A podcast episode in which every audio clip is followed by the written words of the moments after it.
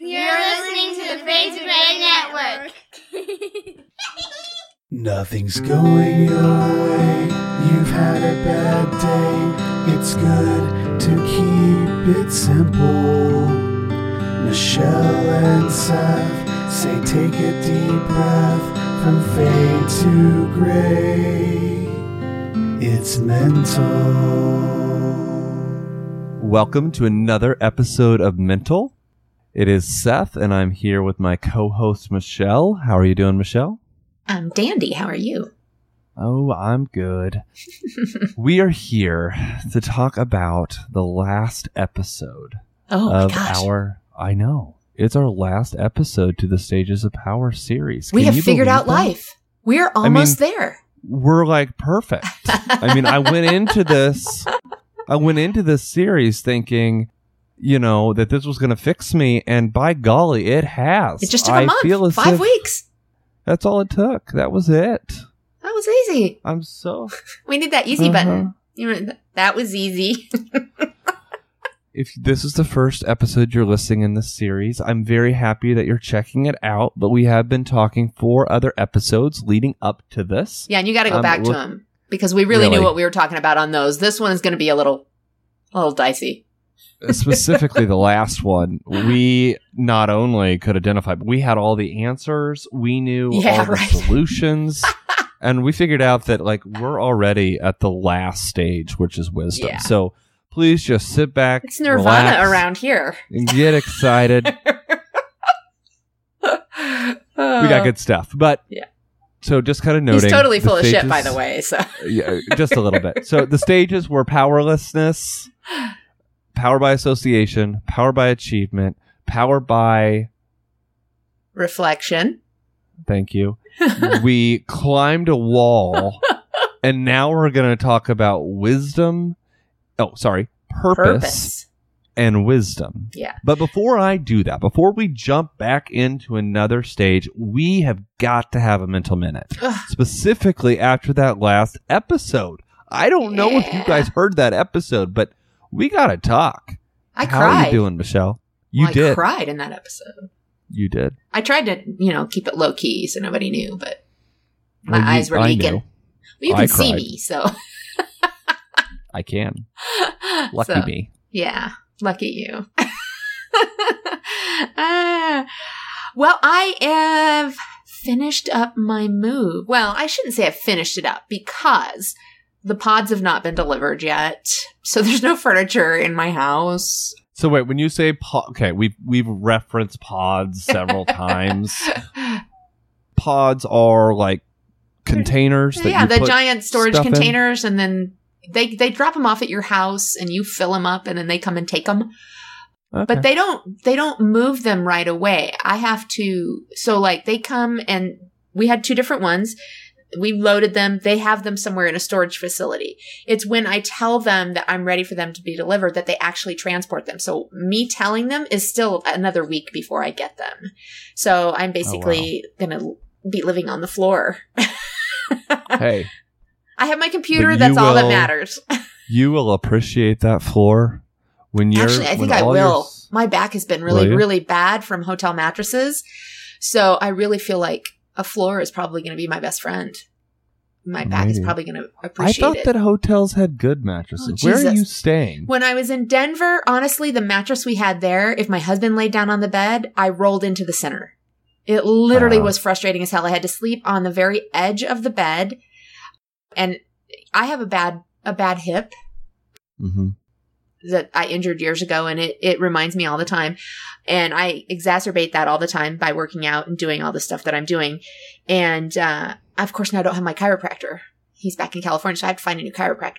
So I can't even get adjusted. So my husband's been trying to help me out by, you know, rubbing out the knots and everything. But honestly, I, I can't sleep that way. And it, it's Hmm. very frustrating. So yeah, hotel mattresses suck. I don't appreciate them. I get somebody else's leftover used mattress. So It's true. It has been used probably many times before you. we don't want to talk about that. I don't want to know what else has happened there. Do you ever have that thought though? Like Yes. in a hotel Yes. and you're like, I wonder what happened. like what in black light room. would show in here like i had that whole conversation with my husband and my son and my daughter-in-law we were at dinner in denver the other night and we had that conversation because they the hotel they were staying at they were they got to denver before us and so they stayed at a different hotel and then the last night they were there they came and stayed at the one that we are at and they were like yours is much nicer than where we were and i was like yeah this one's this one's been really nice i mean the mattress wasn't great but the hotel itself was fantastic and uh, so then we started talking about hotel rooms, and of course, there was one I stayed in in Utah. Like I wouldn't touch anything. Like the the the most positive thing that I could say was that at least it was better than the hotel room in the Middle East that I stayed in. and that ain't saying much, let me tell you, because that looked like a murder scene happened in there. So, so it's been it's quite nicer. well. It's been quite the little journey here across the country. what an experience! I think it's so cool though that you know you didn't just like fly out to where you're moving No. to, but that you're actually road tripping it. I think and going multiple places. I think Yeah. that's pretty cool. Yeah, we zigzagged across the country and we are all driving separately. Well, I should say all. My daughter-in-law is shipping her car and she rode with my son, but my husband and I are all are driving separately as well. So there's three cars. And we're all at different stages in in the journey. When we first left California, my son and daughter-in-law left first. So they were in Denver a day and a half before we were. My husband left the next day and he stayed in Utah. And then I left the third day and met him in Utah, but we drove separately because he pissed me off. And I didn't want to drive with him, even in separate cars. Oh, that might be something to talk about. well, I know point, he's but just grumpy when he travels and he was just really short tempered. And I know I was starting a day and I had got there at two in the morning. I was exhausted. I stayed in a gross hotel. I thought I was going to end up sleeping on the side of the road because I was almost out of gas and I still don't know how I made it into town. And so I woke up the next day. The sun was shining. I thought it's a brand new day. I get to start over. And then he had a really bad attitude. And finally I just stopped him and we were standing at a gas station and I said, you know what? Just get in your car and go. Just get the hell away from me right now. I'm just going to get in my car and I'm going to enjoy my day. And he goes, well, I don't know where we're going. I'm like, it's seven hours, man. We'll figure it out along the way. I'll send you a link. just, just drive away from me right now. get out of here. so we have kind of, so not only are we zigzagging, have we zigzagged across the country, but we've traveled separately and we've, they left together today or uh, when we left Denver, they left together, but I am leaving the day, I left the day after them. Hmm. So we are still offset. And I Uh-huh. just personally find that much more agreeable to me. I know, I'm what horrible. that says I'm about your relationship with your family. I have a great relationship with my family, but honestly, we are all very hot tempered. We're very emotional. We get frustrated easily. And so I just don't want that dynamic. I want to enjoy this. So, You're not, probably not going to like me for saying this. okay, go ahead. I've never seen you have road rage. ever. Shut up. Shut up. Now you're referencing one of my rants woman- that he gets. this woman, this woman, listen, first of all, if you work in any type of job working with people, if you know Michelle's name, do not say, Are you Michelle? Do under no, if you are working at Starbucks and she orders a drink and she comes to the meeting and say, Are you a Michelle? Do not say that. Okay. Okay, give some. no okay, there has to be an explanation of this. I, I'm sorry. That sounds like I'm a horrible, horrible person Oh, to people. come on. It's all and fun I'm and not. games. No, he's I'm not referencing. calling you horrible. He's referencing the fact that I used to go to Chick Fil A and get a Coke because Well, that's Chick your Fil A. damn problem right there. Well, for sure. Right there's your problem. Right there. But Chick fil A is one of the only places left in the country that I know of that actually mixes their own damn Coke and doesn't have one of those machines that all of the drinks come out of at the same time. I don't like those. I can taste residue and I don't care for it. So I go to Chick fil A to get a Coke. They know me. They literally know my name. I'm not kidding. When I go through the drive through, they're like, Hey, Michelle, how are you? Like, that's how often. Okay. And yet I'd be the only car in line. One person would take my order because, you know, we're in the middle of this pandemic. So you can't go inside the restaurant. It's, you know, the line's three Right. miles long. I happen to go when there's no other car in line. Person takes my order, asks my name, I give it to them. They're like, the next person's going to take your money. I'm like, okay, I drive 15 feet to the next person. And she goes, are you Michelle? Well, no screaming shit. Who else would have pulled in here? Honestly, you saw me pull up. I don't understand that. And so, yes, so that's my rant. It drives me crazy when they do that. It's I'm not really just sorry. any That was- restaurant. that was really wrong of me to do. I just I find it brings me joy because to know that I get upset about things like a little bit because it makes you more human. Oh my god, I'm definitely human. Uh, I do try to treat people very nicely, but honestly, I rant about stupidity in private. I can't stupidity pisses me off. that's fair. I have a theory. Do you want to hear my theory? I'd love to. or it's not actually a theory. It's the way I think God should have set things up. Oh, oh, yeah, I'm all in. I'm all in. Yeah, you you totally want to hear this. So I really feel like that there should have been some kind of cosmic system that when you do something stupid, you get a you get a shock. Like an electric shock. Like a dog collar. Like a cow prod. Yeah, like a dog collar. So like you do something stupid and you're like, zap. Oh, oh shit. Okay. So my goal here is that twofold. First of all, hopefully you would learn your lesson. Okay. Hopefully one or two shocks and you'd be like, oh shit. Okay. I got it. You know, cause I'm not naive enough to believe I would never get shocked. I totally would. I would just hope I'd be smart enough to learn from that shock. But I'm telling you, there'd be a lot of people walking around that'd be getting shocked a lot. So my other hope then, or my other my other thing here is, at least then I'd know who the hell to stay away from that's true. because they'd be the ones walking around vibrating all the time. Yeah, that's true. See, God should have done it my way. He should have done a lot of things, and he didn't. so Anyway, these are my rants that he's talking about. I send him Marco Polo videos with my little rants. And I just that one brought me a lot of joy, and it was really harsh of me to bring that up. But we're talking no, about not. we're talking care. about traveling, and I have just seen you very angry behind the wheel, and it makes me like. I, you know, I kind of wish that I was sitting in the car to kind of watch everything go down. it's actually very profane and loud, honestly. It really is. And I didn't even send you a polo today, but I had another road uh, situation today, and I didn't even send you a polo, but I was pissed. Well, I'm a little upset that you didn't. I controlled myself. But now you'll probably never do I it yelled again. in the car, but I controlled myself by sending you the rant. There so you go. Well, it's growth. well, I still want to hear the rants. So, okay. Oh. All right. All right, so now we've we've dissected my mental minute, which is like I don't even know how we got there, but sure. It was fun. Now I had let's a, do it. Was, it was a fun journey. My mental minute. Do your mental minute. Uh, can I talk superficial, like about work and stuff, or should I be like real? I don't care. Well, I'm gonna call you on your shit if I see it on your face, Eh, though. well, so. that's fair. Well, last week I kind of talked about relational drama in my own life and kind of my own fears around that. And this week, I think this series has brought up a lot of things for me. And it painted a picture of where I'm at and where I need to go. And it's been a comical joke in many of my friend groups as well as in my other podcast where you know I'm the mental health professional who refuses to see a mental health professional I like refuse to seek therapy I refuse to like quit smoking and, and things like that and I think it's time that I'm I'm 31 years old uh, that I start making some changes now I am not suggesting that I'm going to become Michelle uh, bodybuilder competitor tomorrow. Don't become Michelle. but um, I do think that I need to make some changes. And I am not to the point that I'm ready to hook, line, and sinker, go back to therapy, but I do want to start looking at maybe some other options. Um, maybe group therapy. Maybe Oh. um, I reached out to an old pastor friend of mine and asked him if he ever does coaching Okay. and he's an accepting pastor. He's the one that uh, is constantly trying to beat my head up against a brick wall, like Seth. Get over this. You, God I think loves coaching's you. a good avenue. So that might be something I look into.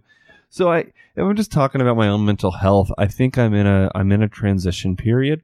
I think I've been in a transition period for a long time, but I think I'm, I'm getting closer to something's got to give. Yeah. Well, I think that's good though. Uh, yeah, it's and right now all it is is talk. So uh, this doesn't mean anything. Um, this is just talk. But I am leaning in that direction. Yeah, but I think that is the first step, right? I mean, Yeah. saying, okay, yeah, I think this is something that needs to be dealt with. That's the first step in dealing with something. So it's a positive move. We cannot change or heal what we do not acknowledge. Exactly. Now you sound like what Alcoholics Anonymous or Uh, something. yeah, I learned that in re- in uh, that was literally that's from rehab. That's I was going to from- say it sounds like something straight out of. that's from when they like they uh that was eff- that was effort number two at trying to become Ah, straight. So this was uh yeah, that was one of their main. I see. You I- see. You mentioned that last time, but you didn't go so far as to mention that you actually wrote a memoir about that. Well, yeah, And I know that you did. Well, it's okay. First of all, it's not a memoir. Well, It's- okay, it's a journal. It's a legitimate journal that's boring Yes. as tears, and it's not. I didn't think it was boring. Okay, it doesn't have an ending, and it Yes, it does. You just haven't written it yet. Oh, you're an author.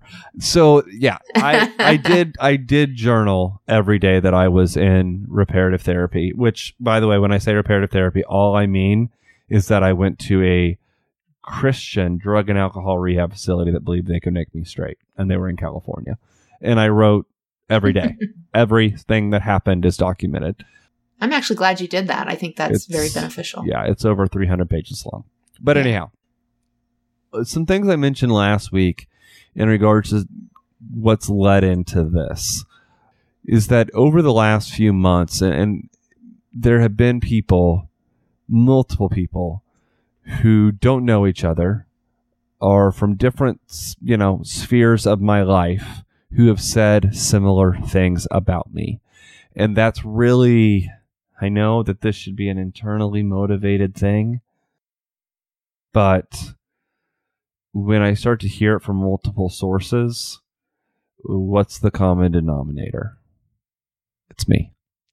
So yeah, I get that. so it it's becoming more and more evident. So I'm starting to really look at what changes I can make. I'm not suggesting that I'm going to get a gym membership tomorrow. I'm not suggesting that I'm going to quit smoking tomorrow, and I'm not suggesting that I'm going to have a therapist tomorrow. What I am proposing and what I am putting forth is that I'm thinking about this more seriously. And I'm Right. actually looking at what I think I need. And it's time. So that's where I'm at. Okay. That's fair. I think that's a good place to be. It's a scary place to be, but Well, yeah. Yeah, I'm sure. but let's talk about let's talk about these two stages that we know so much about. I mean, the first one's purpose, and when I think about purpose, you're like the mo- you you define purpose. So tell us, educate I don't know us, teach that. us. How do we get? What does the stage of power in regards to purpose look like in our lives? I see you're giving me a lot of credit there. I'm not sure I know. Again, you know, if you listen to the last episode, we did end it by saying, look, we, the next time we were going to talk about purpose and wisdom, but that neither one of us had much experience with either one of those things. So really, we're going to be spitballing at this. Purpose, I don't know. I mean, we can give a motivational speech about purpose, you know, and that's one of the things. Th- you know why that word bugs me. I think. Have you ever have you ever been approached by or been involved with like a multi level marketing thing, like an MLM structure? Yes. Okay, so don't you know they all have that, right? You have to find your why. Yes. And I'm always like, what a load of shit. Like, because everybody says the same thing. Oh, my husband and my wife and my kids are my why. And I'm like, come on, let's be fucking honest. Okay, yes, you care about your family, and that's commendable. That's not your why. you, there's something else. That just sounds good. And so I think that's why this bothers me because it feels like that question. It feels like an MLM question. Like, what is purpose? I don't know. I, I'm not sure. Well, according, You tell me, what do you think purpose Well, is? I'm just gonna. I mean, I'm rather. I mean, I can speak Read- my own read the vision, definition. but I'll read the definition provided by the author of the book we're taking this series out of. I mean, it's not actually a definition, but she says inner vision, having a Okay. calling that extends beyond yourself. Right. That's still nebulous. Because I, but see, I feel like I have that. You do? I mean, what is to, your calling that's beyond yourself? to some extent. I mean, my entire career. okay, I can see that. I I mean see that, that. I at first I thought I had a calling into the ministry till I realized I was I liked I liked male anatomy and then it and then I turned to social work because it was the closest thing I could get to it. So in the end, it's still following a calling, quote unquote, or what I thought was giving me purpose. I mean, I think that it is my profession that has. Whew, uh, I was about to say something a little serious. oh, God forbid. Don't do that. you can be serious. I think it is my profession that, quite frankly, is why I'm here today. Okay. there was a time um, right after, well, I would say college and grad school, I was out of control. Like, legitimately, certifiably out of control. In what way? Uh, I was drinking like nobody's business. I couldn't keep a relationship to save my life. Wait, I, I, I don't drink every day, so I don't. I don't drink nearly as much. But I was going to say, well, can I still keep a relationship? I don't know. But like, I couldn't keep a job longer than a year. Okay. I was in a deep and dark depression. I had to move into my parents' house multiple times because I Hmm. couldn't maintain my own well being uh, post grad school. Okay. And it was my profession. It was literally moving to St. Louis and working for a mental health crisis line that eventually gave me a purpose big enough to like actually get my shit together. And Okay. it's what's kept me and I am in no way saying my shit is together, but it has kept it together as much as it has been.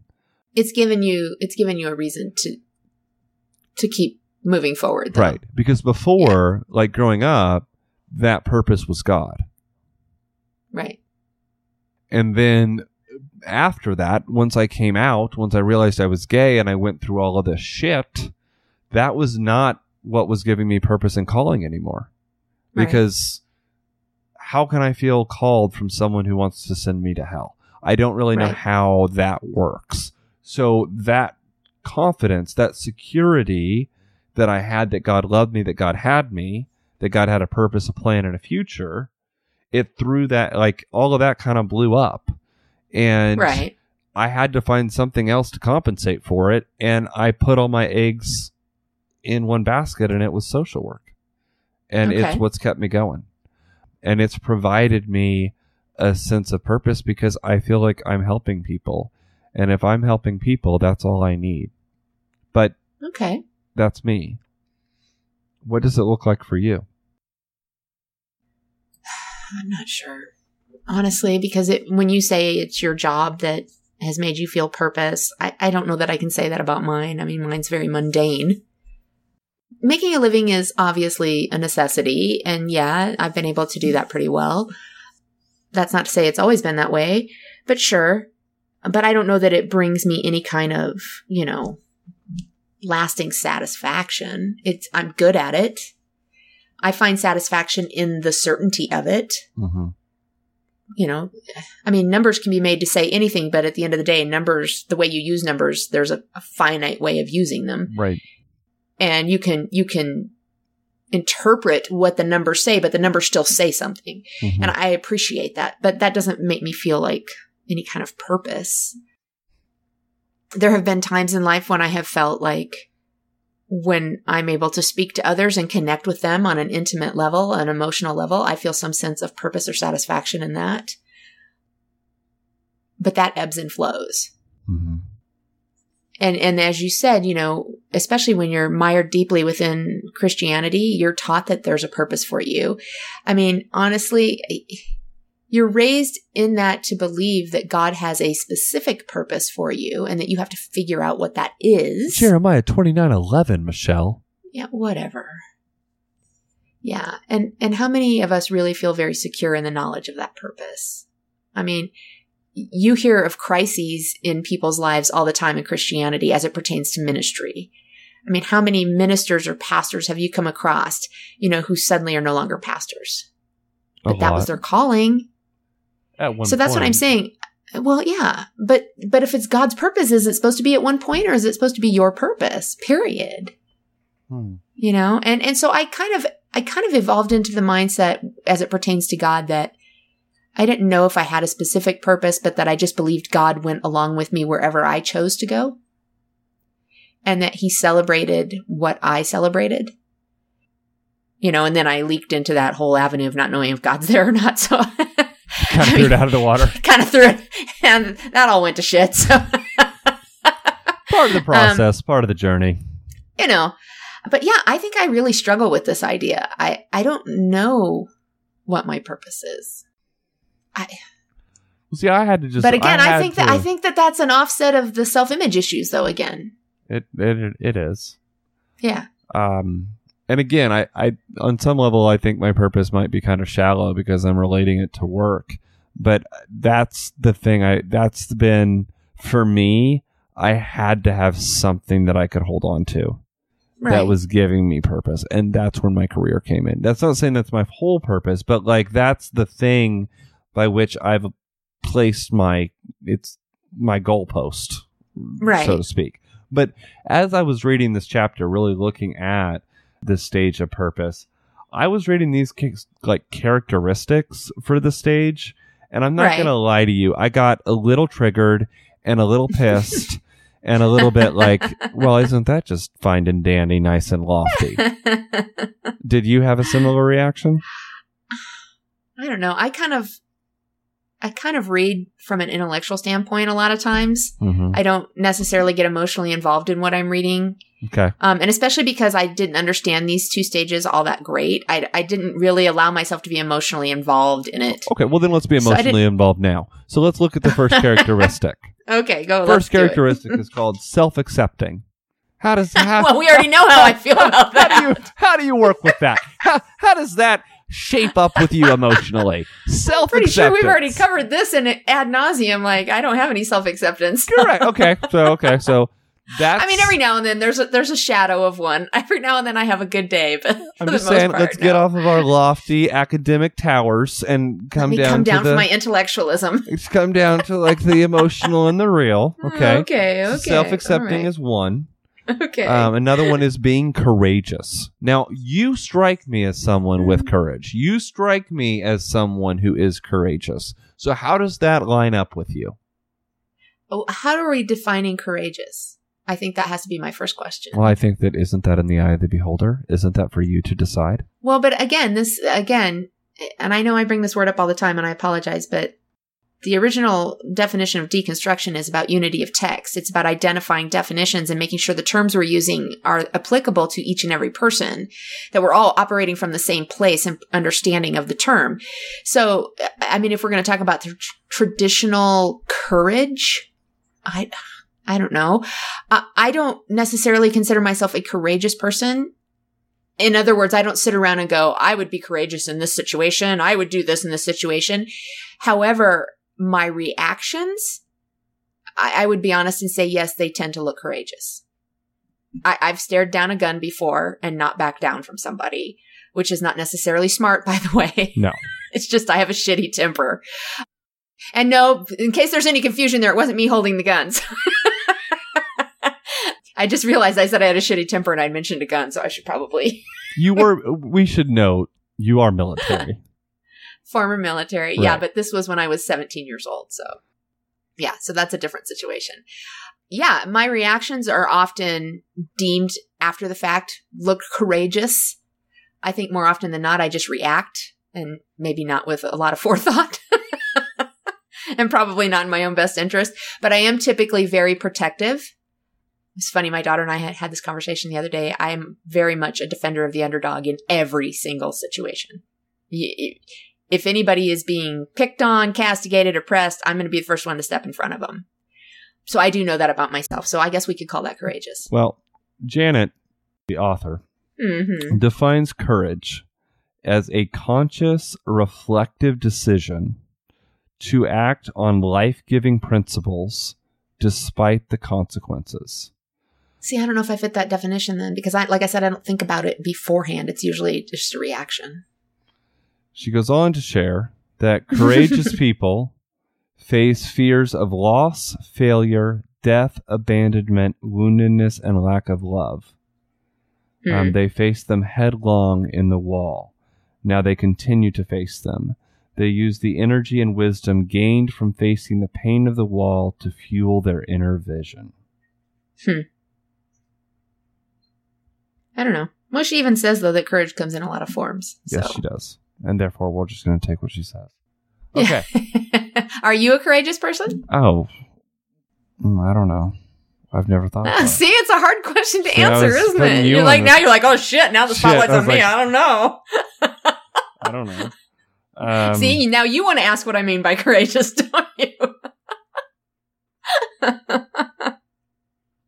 Yeah, I I'm see gonna, that look on your face. I'm gonna move to the next one. The next one. Yeah, is, of course you are. The next one not is very courageous of yeah, you. I know. I'm aware. So the next one I think is hilarious because it's not what I think about you. Again, I'm going to call you a little shit. Calm, Yeah, I'm not calm. calm, Not often. a sense of peace inside that comes from knowing and accepting ourselves, knowing that we are loved and accepted for who we are. Yeah, it's a bunch of bullshit. Yeah, completely. I will say this if we're going to talk about calm, as in I'm, you know, sedate or quiet, I have those moments, yes, because I'm introverted. I, I have to have those moments. But yeah, often my, my internal musings are chaotic. I don't know that they're ever calm. Yeah, I I really like how she refers to it as a, a sense of like internal peace. And and when I think about my internal experience, peace is not the word that I would use. No, me either. War zone, hell, Turmoil.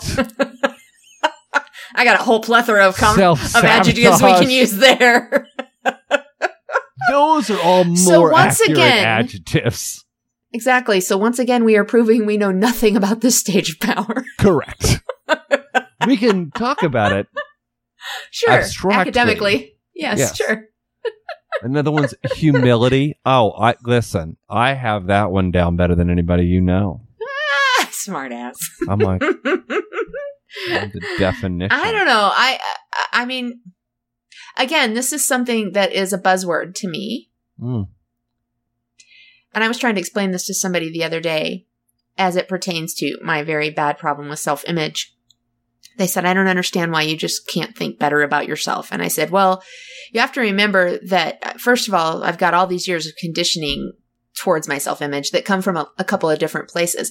But certainly that was fed by the church in all reality. Mhm. Yeah, I mean, being humble is considered a very great trait in the church. Yes. So anytime you feel good about yourself, about how something you've accomplished or done, immediately the question in my mind is, are you being humble? Immediately. And almost always my answer was, well, that doesn't sound humble.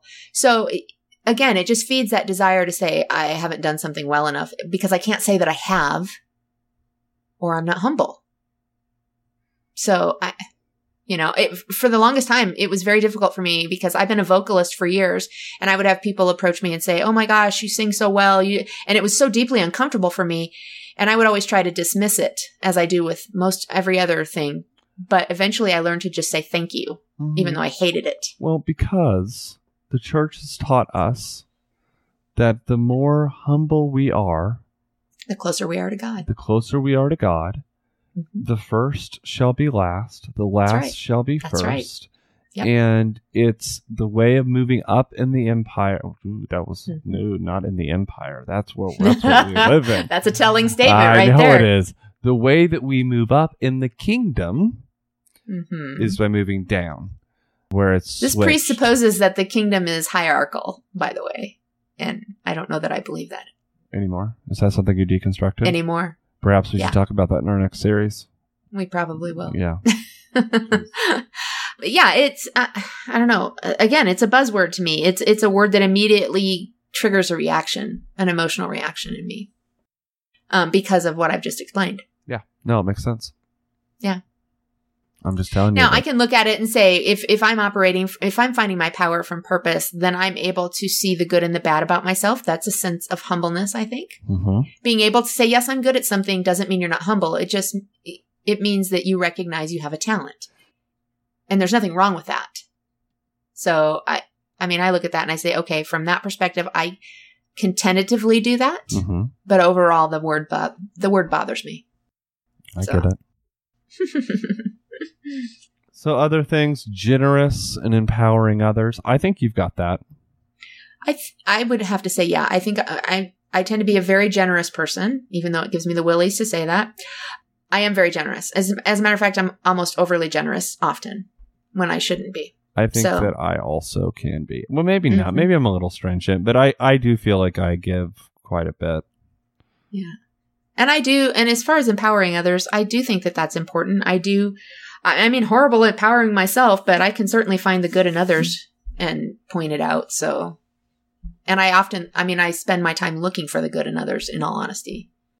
And that's So, good. Yeah. Because I often you? Do you see not, the- not You do. I don't. um, nope. I just call an asshole an asshole. I kind of do like late, specifically lately. Like lately, my empathy, like right now, not Yeah. at work. I'm talking like in my personal life. I'm talking like yeah. Marco Polo with people. Like, yeah, Okay. it's it's been decreased significantly.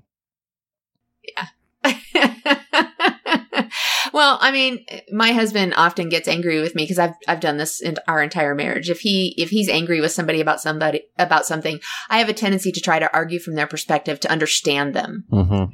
and he gets deeply frustrated with me over that. Especially when it was the kids when they were younger. You know, they would do something, he would get angry, and I'd say, like, "Well, I think what they meant was," and he was like, "Just knock it off. They, they messed up." And I'm like, "Yes, but I'm trying to understand why." You know?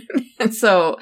I have that in me. I have that give that benefit of the doubt thing in there. So I, I feel like that that's generous and looking for the best in people. I don't know. I, do too. I do too. but yeah, I feel very foreign to this whole concept for the most part. I mean, it, it just seems like honestly the way I view these ne- the- this stage and even the next one, I view Mhm. it like Maslow's hierarchy of needs when he talks about self actualization. Yes. where he talks about you reach this point, you know, that's like above everything else. You've you've accomplished all of this stuff, and no one will ever actually get there. No one is self actualized. It's not a real thing. It's it's a it's an idea. It's uh it's a theory. And I think that Right. that's what this is. I don't think that anyone fully feels and re- is in the stage of purpose. I think that right. there are parts of the stage of purpose that you can experience at multiple times along the journey. That's my perspective. But Sure. I I don't know. Maybe maybe people do. I please show me one. I know she gave us Yeah. stories, but like that's not good enough. Yeah, I know. I just kind of read those with a grain of salt, anyways. I Yeah, don't know these people. Yeah, correct. That's not my experience. Exactly. So- but let, but let's do talk about the shadow side of this because I think you know, Okay. as we mentioned, there's a shadow side to each one of these. Yes, there Um, is. And I got to go back to it because I honestly don't remember what the shadow sides. Oh, They are pseudo innocence. Pseudo innocence perceived as being impractical and perceived as being undeveloped. undeveloped. Yeah, So let's Yeah. talk about pseudo innocence. yeah. I I kind of get that. Uh, The idea that this stage comes across as you being very innocent about everything, and I mean, honestly, nobody believes that.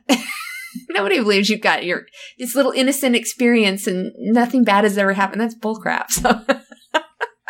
So. well, can you even okay? So, oh, I have a question. Can you even reach the stage of purpose without having gone through some bullshit? I don't think so. That's what I mean. I just don't think that you're at this point without having experienced So a- a, lot of junk. Right. So, when we talk about pseudo innocence, well, I mean, I think it's it's illustrated with the word pseudo, but it's pretending like Right. you're innocent, devoid of what's actually occurred. right.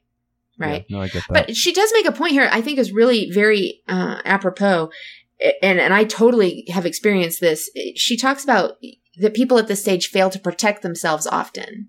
hmm And and so again, I mentioned that a minute ago with generosity that I have a tendency to be over generous, and I, which makes me very easy to be taken advantage of sometimes, especially because I'm deeply empathetic and I read people's emotions. So if they are in deep trouble in any way, shape, or form, I want to help. hmm I have a tendency to then become somebody that they can actually come to time and time and time again. Mm. Uh, and I've had that experience where I've had to say, I can't, I'm literally at my, I'm at the end. Like Mhm. I don't have the capacity anymore, which always makes me feel horrible. So there's, we have to protect ourselves at this stage is my understanding. And as I said, because I've experienced that, I 100% say, oh yeah, I get that one. I was waiting. That was a dramatic pause. Yeah, it was. You just mentioned the pseudo innocence and people coming to you for help.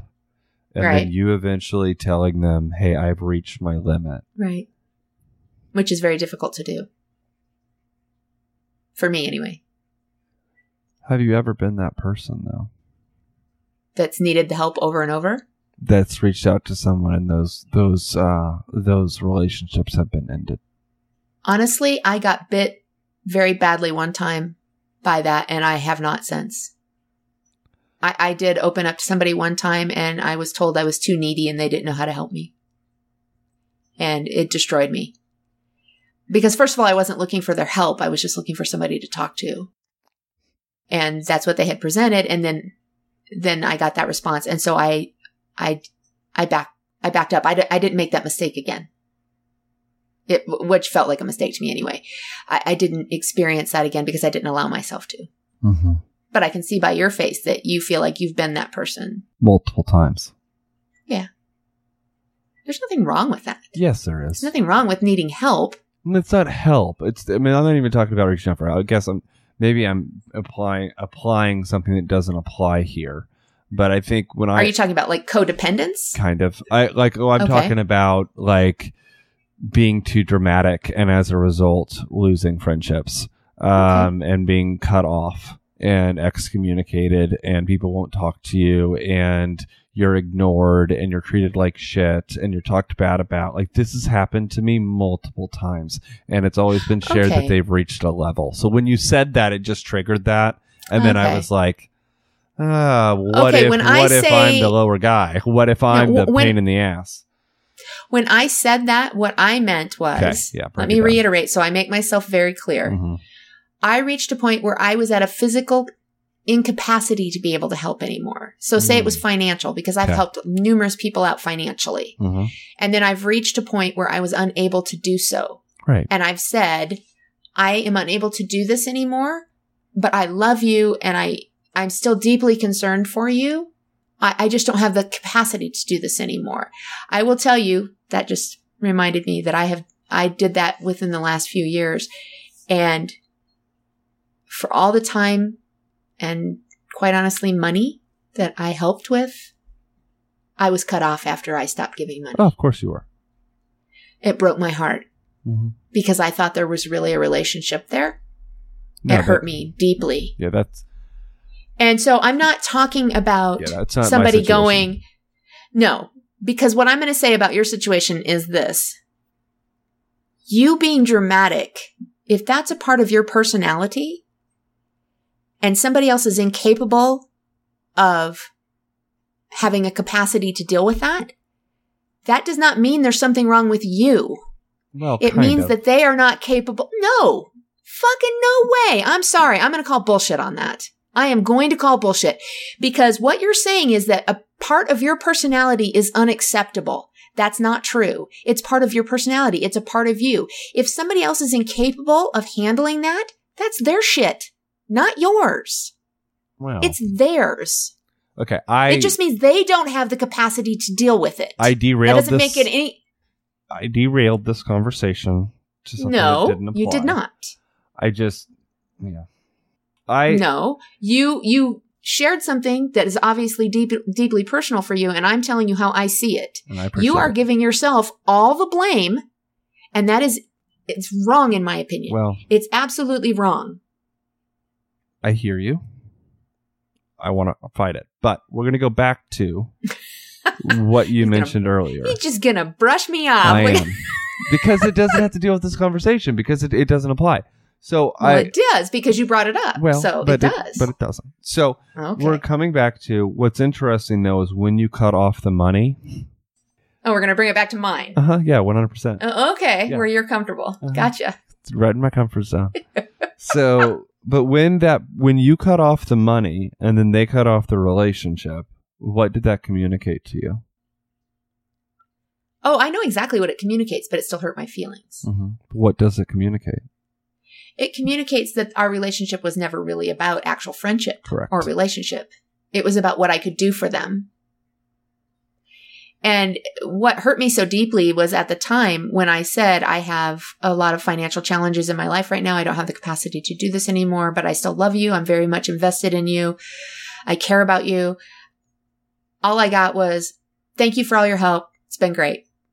That's that. No, like, well, what's going on with you? Are you okay? Can I help you in any? Nothing. No care of con- or concern given back.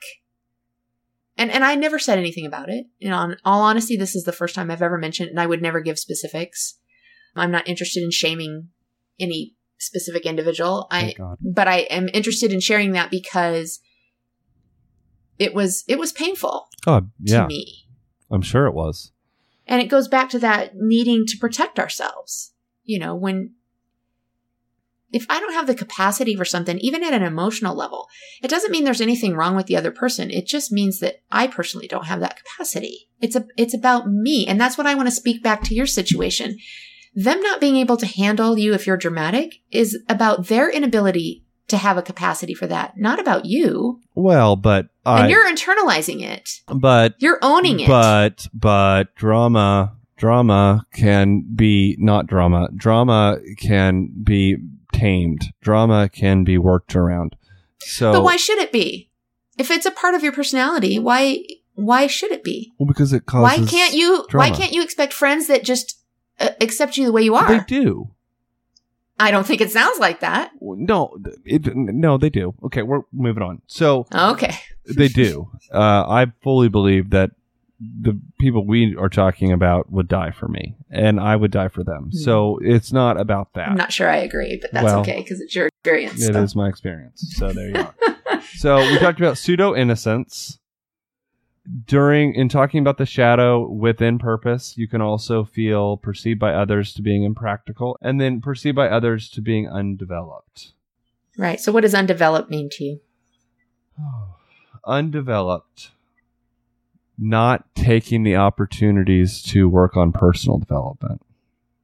Okay. Well, I'm going to read you something she says here. Okay. People in stage five, we're talking about you spent a lot of time at the wall already. Mm-hmm. Maybe you've obviously, if you're into this stage, you feel like you've accomplished that. They spend a lot of time there meeting and embracing their own personal shadows.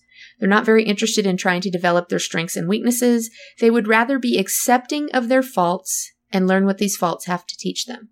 So, in other words, they're not putting a judgment on their strengths or weaknesses. They are simply looking at what they can learn from each of them. Mm.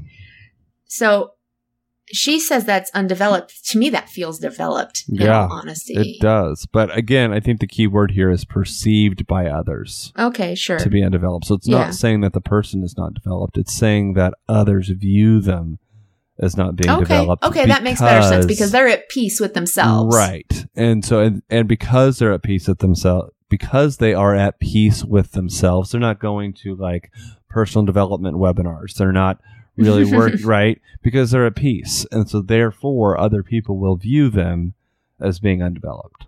I think is what she's after. But I think at this stage they're no longer concerned, or maybe that's wisdom. I think maybe it's wisdom where you're not concerned what other people think anymore. Well, let's look let's let's go there. I mean, I, I'll say this: there there are flashes of these things along the way. By the way, hmm you'll have those flashes where you feel this stage, even if you haven't managed to climb that wall yet. Because I can tell you that I, I've reached a place where I don't really give two shits what other people think. I'm too busy worrying about my own thoughts because I'm I'm difficult enough to deal with. So I don't have time to worry about what anybody else thinks. You know, now I say that, but obviously we still care about I mean, there are people in our lives that we care about their opinion, we care Of about course. what they No, want I to see in us. I get the point. Yeah. So See, and I'm not there. That's okay. You don't have to be. Yeah, no, I'm not. I'm. I'm. No, I'm. So no flashes of that for you ever. Of not, not really. Of not caring what other people think. yeah. I mean, any of this stuff. I mean, recognizing that your strengths and your weaknesses are something to be learned from rather than a judgment. Yeah, no, I can see that. Okay, so you've had a I've, flash. I, I've had flashes. Not a hot flash, thankfully. Not a hot flash. I was going to say that too. I've had flashes. I've gotten sick in the morning and thought that I was pregnant, but I've never had. oh, for God's sake. I never had that experience, and I've had four kids. So. Hmm. There you are. I'm really happy Yeah. for you. Yeah, exactly. Can we talk about the power by wisdom? We should. Yeah, we should get to that. So again, we're experts at this. At wisdom? We I don't know if you've Gonna listened, disagree there. You've listened to our show, full of wisdom. It's all it is. It's a wisdom yeah, podcast. exactly. Yeah, sure. That's what's happening. Well, I want to go back because I want to read this section. Um, oh. Okay. All right. back when we were in the section about the wall, uh, she wrote this, and again, I just kind of referenced it. Uh, she said, "As you proceed deeply into the wall and begin to experience the journey that takes you to your core, you will start to recognize sparks of wisdom. They are many faceted. You may get insights you've never had before, experience a peace you've never dreamed was possible, and discover that while hating the pain, you also have a deep sense that this work is absolutely the right thing to be doing." So again, that goes back as a kind of a at a at a girl or at a boy for the wall. You can do this. There, Mhm. there's positives to it, but it pertains to that wisdom, that flash or those sparks of wisdom that come, which I think is what. I'll be honest. I think these last two stages, it's those little sparks that are probably helping you get over that wall. That's what's drawing you Mm-hmm. on mm-hmm. is the hope of those things. right. Because otherwise, what would be the point? I mean, But do does anyone ever reach these two stages? Like, do they oh, I really- think so. Sure. Really? I do. Yeah, I do. I just, and again, I think these stages happen at different times for different people. I mean, there again, there's no task list here. There's no, there's no timeline. This is all subjective. really wish there was a pill. Like, I don't God, me too. like. Hell, it doesn't even have to be a pill. Electroshock therapy. Like, is there a shot? is there? I told you I want I- electric shocks. Can I like just lock me in a room, throw away the key, and let me come out fixed? Like I don't. Oh, I used the word fixed. I shouldn't have said that. But come, come. I know, and I hate it. Triggers me, but because I'm triggered, that's why I use it because I'm it's teasing fun. you. It's, it's fun because I know it's bad. But you know, I just wish that there was an easy way to get here. And I really like how you Yeah. mentioned that it's glimpses that kind of get you through the wall. And I, Yeah. that for me personally, especially where I'm at with the wall, I'm not concerned about reaching either of these two stages. I'm not. What I'm worried about is taking things from these stages that are valuable that are Sure. going to get me to maybe eventually I'll get here. But I'm not Honestly, I think that's a glimpse of wisdom right there. okay. Because I don't think we're supposed to be, again, I think that if you're worrying about moving from stage to stage, you have it set up in your mind somehow on a timeline with a task list. And I, again, that's just not this. Right. So I think understanding that, like, I don't care about the stages. I'm just hoping to find the positives along the way. I think that is wisdom. Mm-hmm. That makes sense. Yeah. I think that that is something we actually should be doing. So, as we've talked about these two stages and kind of looking at the different characteristics, now we didn't really break wisdom down that much, but when we're talking about characteristics, you know, it's like unafraid of death, Right. quiet in silence, integrating your shadow, compassion for the world, you know, but just to start thinking about what are some of these different concepts and how can I apply these to where I'm at currently. And I Right. think that if you do that, it's going to help you start taking steps forward. The Sure. idea here is, Michelle, and I really like how you mentioned this, it's not about a checklist. We're Right. talking about personal self development. Exactly. And in personal self development, there is no roadmap. There is no A, B, C, D, E, F, G. This is about your own internal thoughts, feelings, emotions tied to your experiences and helping you feel whole as a person. That's what Right. this is about. It is. And again, uh, it we say this over and over and I just don't know that we can say it enough times to sh- to share its importance. My experience is not yours, your experience is not mine. It doesn't invalidate either of them, Mm-hmm. but they're different. They're they're going to look different. They're going to sound different. We're going to experience them differently. We're going to do them on a different time frame than other people. You know, uh, I mean, maybe we'll find similarities along the way.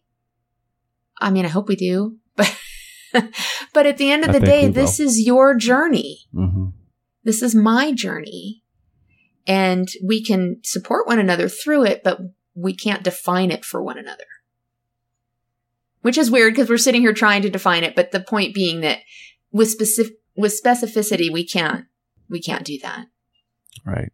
Because up until now, and at least for me anyway, the shadow has been kind of presented as almost the negatives to each stage. It has been the negative to each Yeah. it That's feels that literally way, the premise it? of the book. That's what they're called shadows because they're the dark behavior. It's when you But don't then- treat things right and it turns on you. That's Yes. the negative shit. But then she also makes the point that your shadows have to be embraced. oh yeah, that was her whole thing with reflection and the wall. So, I mean, you know, how do we integrate these shadows and make them work for us, basically?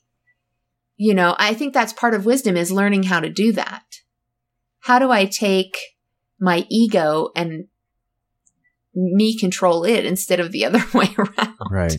How can I take these things that are when out of control can lead to Right, really bad things? right. Uh, How can we take that and then actually understand the good that was it that is within them and then apply that when needed and when necessary? Yeah, it's not Yeah, it's I- not easy. It's not. It's kind of daunting, actually.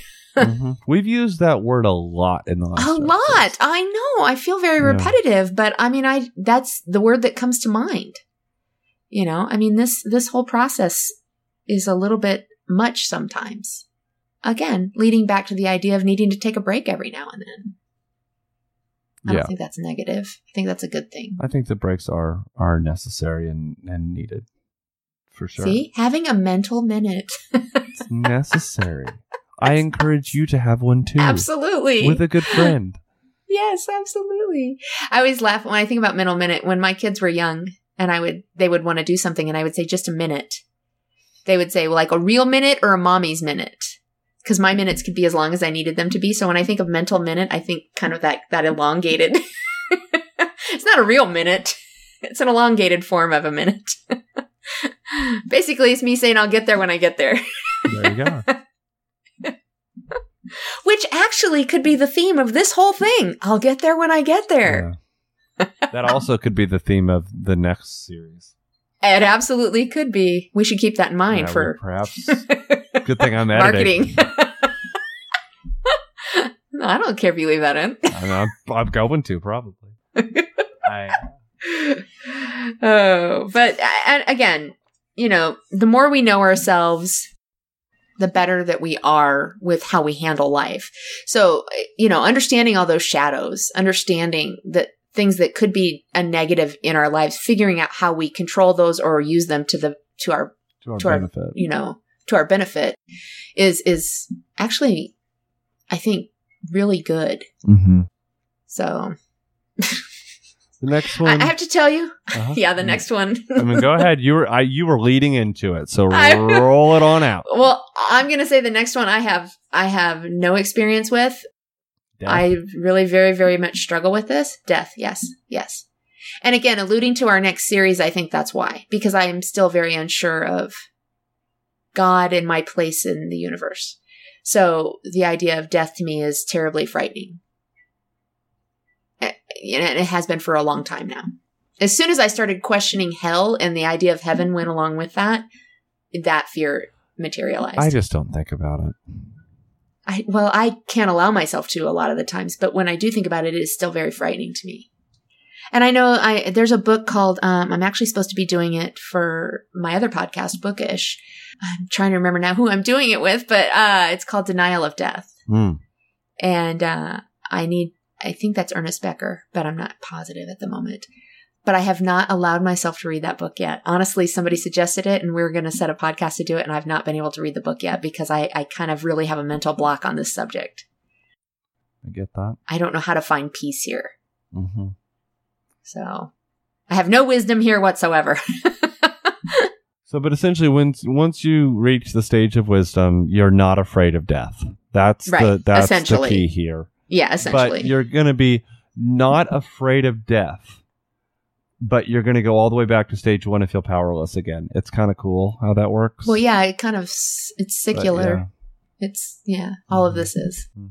Well, again, like we said, we go back through these stages, but you go back each time you go back to one of the earlier stages, you go back with some knowledge that you didn't have previously. So it's like reincarnation. You just keep if only. you, you keep going through the See, I have friends that believe in that. I just can't make that make sense in my head, so I, I don't believe in that. But I have a lot of friends that do believe in that, and that is one of the positives that's always discussed. So Mhm. I'm like, but what if I come back as a goat or something? Let's hope not. yeah, I hope not. Yeah, Let's that would be bad. However, if you came back as you could become back as a donkey, and you could have, you know, Still seems like a bad thing. I don't walked know. Jesus to the cross. I mean, you know, it wasn't the cross. It was. Uh, what, I don't know. He, but he rode a donkey. on Palm Sunday, Mm-hmm. triumphal entry, Yes, he did. all that fun stuff. Okay, now quiet in silence. quiet in service. Okay, well, I mistalked. So If you want it in silence, that's cool. quiet in service. So I'm assuming is that meaning that you're serving without asking for attention. Kind of Jesus's call to, you know, when you Yeah. when you give when you do something good, do it in secret. We don't do things to be recognized. Well, okay. I think this goes back to something that you said earlier when we were talking about purpose and you mentioned your job. Like you find purpose in that. Yeah. I think that's what she's pertaining to here. The idea that the things that you do are not necessarily for remuneration, but are more so just because it's, it's a part of you. So I, I kind of feel like that, you know, it's not about being, it's not so much about the pay. Obviously you get paid to do a job, but it's more about the service to others that's important. Mhm. So that I think that's what she means by quiet in your service. But yeah, I think it could be without fanfare, without bringing attention to what you do, of course. Yeah, like praying in a closet instead of on the street corners. I love those people that pray on the street corners. They are always so much fun to listen to and talk to. They always have They do a lot of God just, God just, God Yeah. just. I He really hates those homosexuals. Oh my goodness. It always comes back to them. Uh, what's It's every it, you guys are at fault for everything. I just want you to know well, that. I mean, we caused COVID. We also caused 9-11. We also caused yeah. We're, hurricanes, it's all on you. Yeah, we we're bad. whole country's going to hell because of you. bad people. Jesus. No, that's absolutely ridiculous. So I don't want anybody to be confused by that. That's absolutely ridiculous. Sarcasm. Okay. I know. Conscious of the community and of the world. I'm See, thinking I- awareness. I like that one. I do too. yes. I think that's a sense of awareness. well, you mentioned it earlier, finding that empathy for, Mm-hmm. you know, everyone around you. I, I actually have flashes of that. Again, I'm a very empathetic person. So I typically find myself feeling very, you know, in tune with most people and feeling their hurts. So I, that I actually have a flash of every now and then, actually quite often. But I just always assumed that was, that pertained to my personality, not necessarily the stage. Mm-hmm. But I don't know. Maybe it does. Who knows? And what's the last one? What is the last one? Well, were were you just mentioning conscience? You said conscience of the community and the world, right? Is that Mhm. the one we were just saying? Because there's also compassion for the world, and I think that's what I was referencing. And that's what I was referencing as the last one.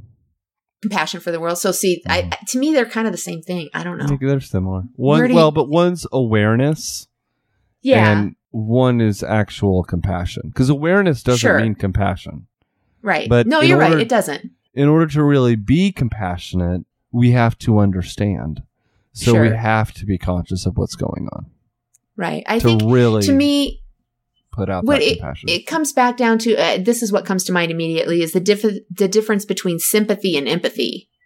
mm-hmm. is kind of sympathy is having an awareness of somebody's issue and feeling badly about it. Empathy is actually finding yourself identifying with them and sitting Putting- in sitting in the muck with them basically. Putting on their sitting in their shoes. Yeah, exactly. Yeah. So again, I don't know how much we can say about this stage. Honestly, I, so much of it feels very foreign. Yeah.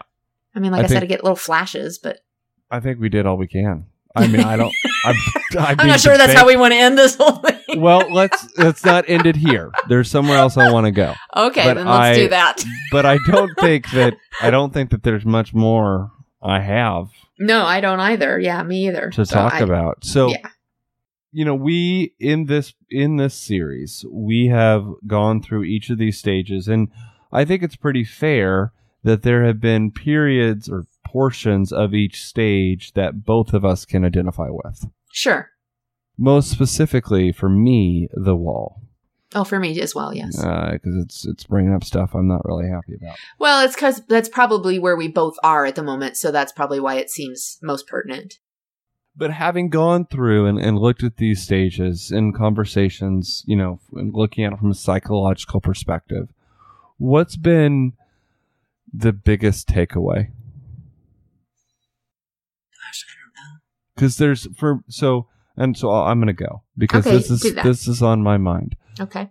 and I actually talked about this last week, and it's the same thing I want to mention. I wanted to mention earlier, hmm but I think what this series has really brought out for me and really helped me recognize and realize is that I have spent so many years trusting and, and really trying to form my opinions, my relationships, and even the direction of my life based upon the wisdom of other people. It's Right. always been on the idea of I was going off of what I thought other people would like or what I thought certain people would value or you know that what what they thought would be honorable. I've Right. never really taken the time to think about what I really feel.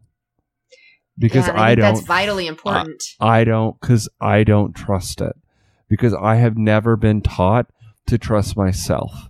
I have only been taught to trust God and trust others. And I'm a mental Right. health professional and I preach self care all the frickin' time, but I struggle with it just as much as the next guy. And I think that for me, really to move forward, that is one of the critical things that I have got to address Yeah. because I think until that is addressed, I don't know if I'm ever going to be able to tackle internalized homophobia. Because in order to really, in order to feel really okay within my own skin, I have to be comfortable with what I think about myself. And I'm not there. So I get that. Yeah. That's my takeaway. What do you think? I don't know. My takeaway is that I'm still in a a really difficult place, hmm you know, and I had quit Preach. thinking about it for a while. Um, Mhm. and have just kind of been going along and allowing myself to be distracted by other things in life because they were easier to deal with. But at the end of the day, there this is still looming. Yeah, it hasn't gone anywhere. You know, and again, I don't have another word. It it still feels very daunting and difficult. And it makes me feel emotional, which a lot of times I don't really care to feel, so I tend to push all of this away. But until I deal with it, it's not going to go away. I just wish I knew how to deal with it. Well, I do too. And now I feel emotional again, so. Well, welcome to the club. I'm wondering. Well, okay. Our next series is on deconstruction, right? Mm-hmm. Yeah. Yeah. And I think that going over imposter syndrome really kind of opened the door to Yeah. our emotional shit. And then for, for real, it did. and then now going through these stages, I think for me, it's kind of shown my own progression with my own self acceptance. And it's also kind of pointed out my own journey with God, which I think is going to provide a lot of maybe psychological insights as we start to look at the deconstruction process, because I think the two are very much tied. At oh, least, for sure. like, 100% they are. it's yes. not yeah so like even as as you you were talking like for so long you thought that it was your wall was God, but really it's self acceptance. But your self acceptance is dependent upon your opinion of what you think of God. So like you can't Tied up with God. Yeah. Right. So you can't really divide the two. And so I really like that we were able to kind of paint this side of the picture first Yeah. so that now in this next series for the month of September, we're going to start looking at how all of this applies to questioning God. Yeah. And honestly, I mean, there's a part of me that it feels well versed in this next series. There's also a part of me that feels very apprehensive because this has been a very emotionally challenging Mm-hmm. journey for the last seven years for me. Mm-hmm. And because I know I'm not, if I'm going to use air quotes, I'm not done. I don't know that we can be done. I don't think we're ever done, but I, I still feel very much in the middle of that process. And so again, I feel a little apprehensive about those conversations. I already feel a little bit emotional about them. Could just be the day. Could just be that I felt emotional for these conversations. So I'm projecting that onto the next conversation.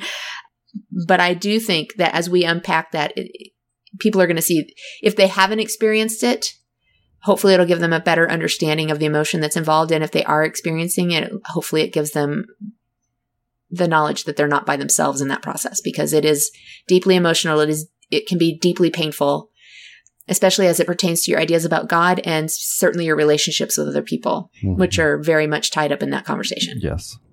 So, so on one hand, I'm looking forward to it, and on another, I'm really not. Is that bad to say? no. I don't think it's bad to say. I just know that having this conversation in our next series, you, I'm probably going to get a little angry.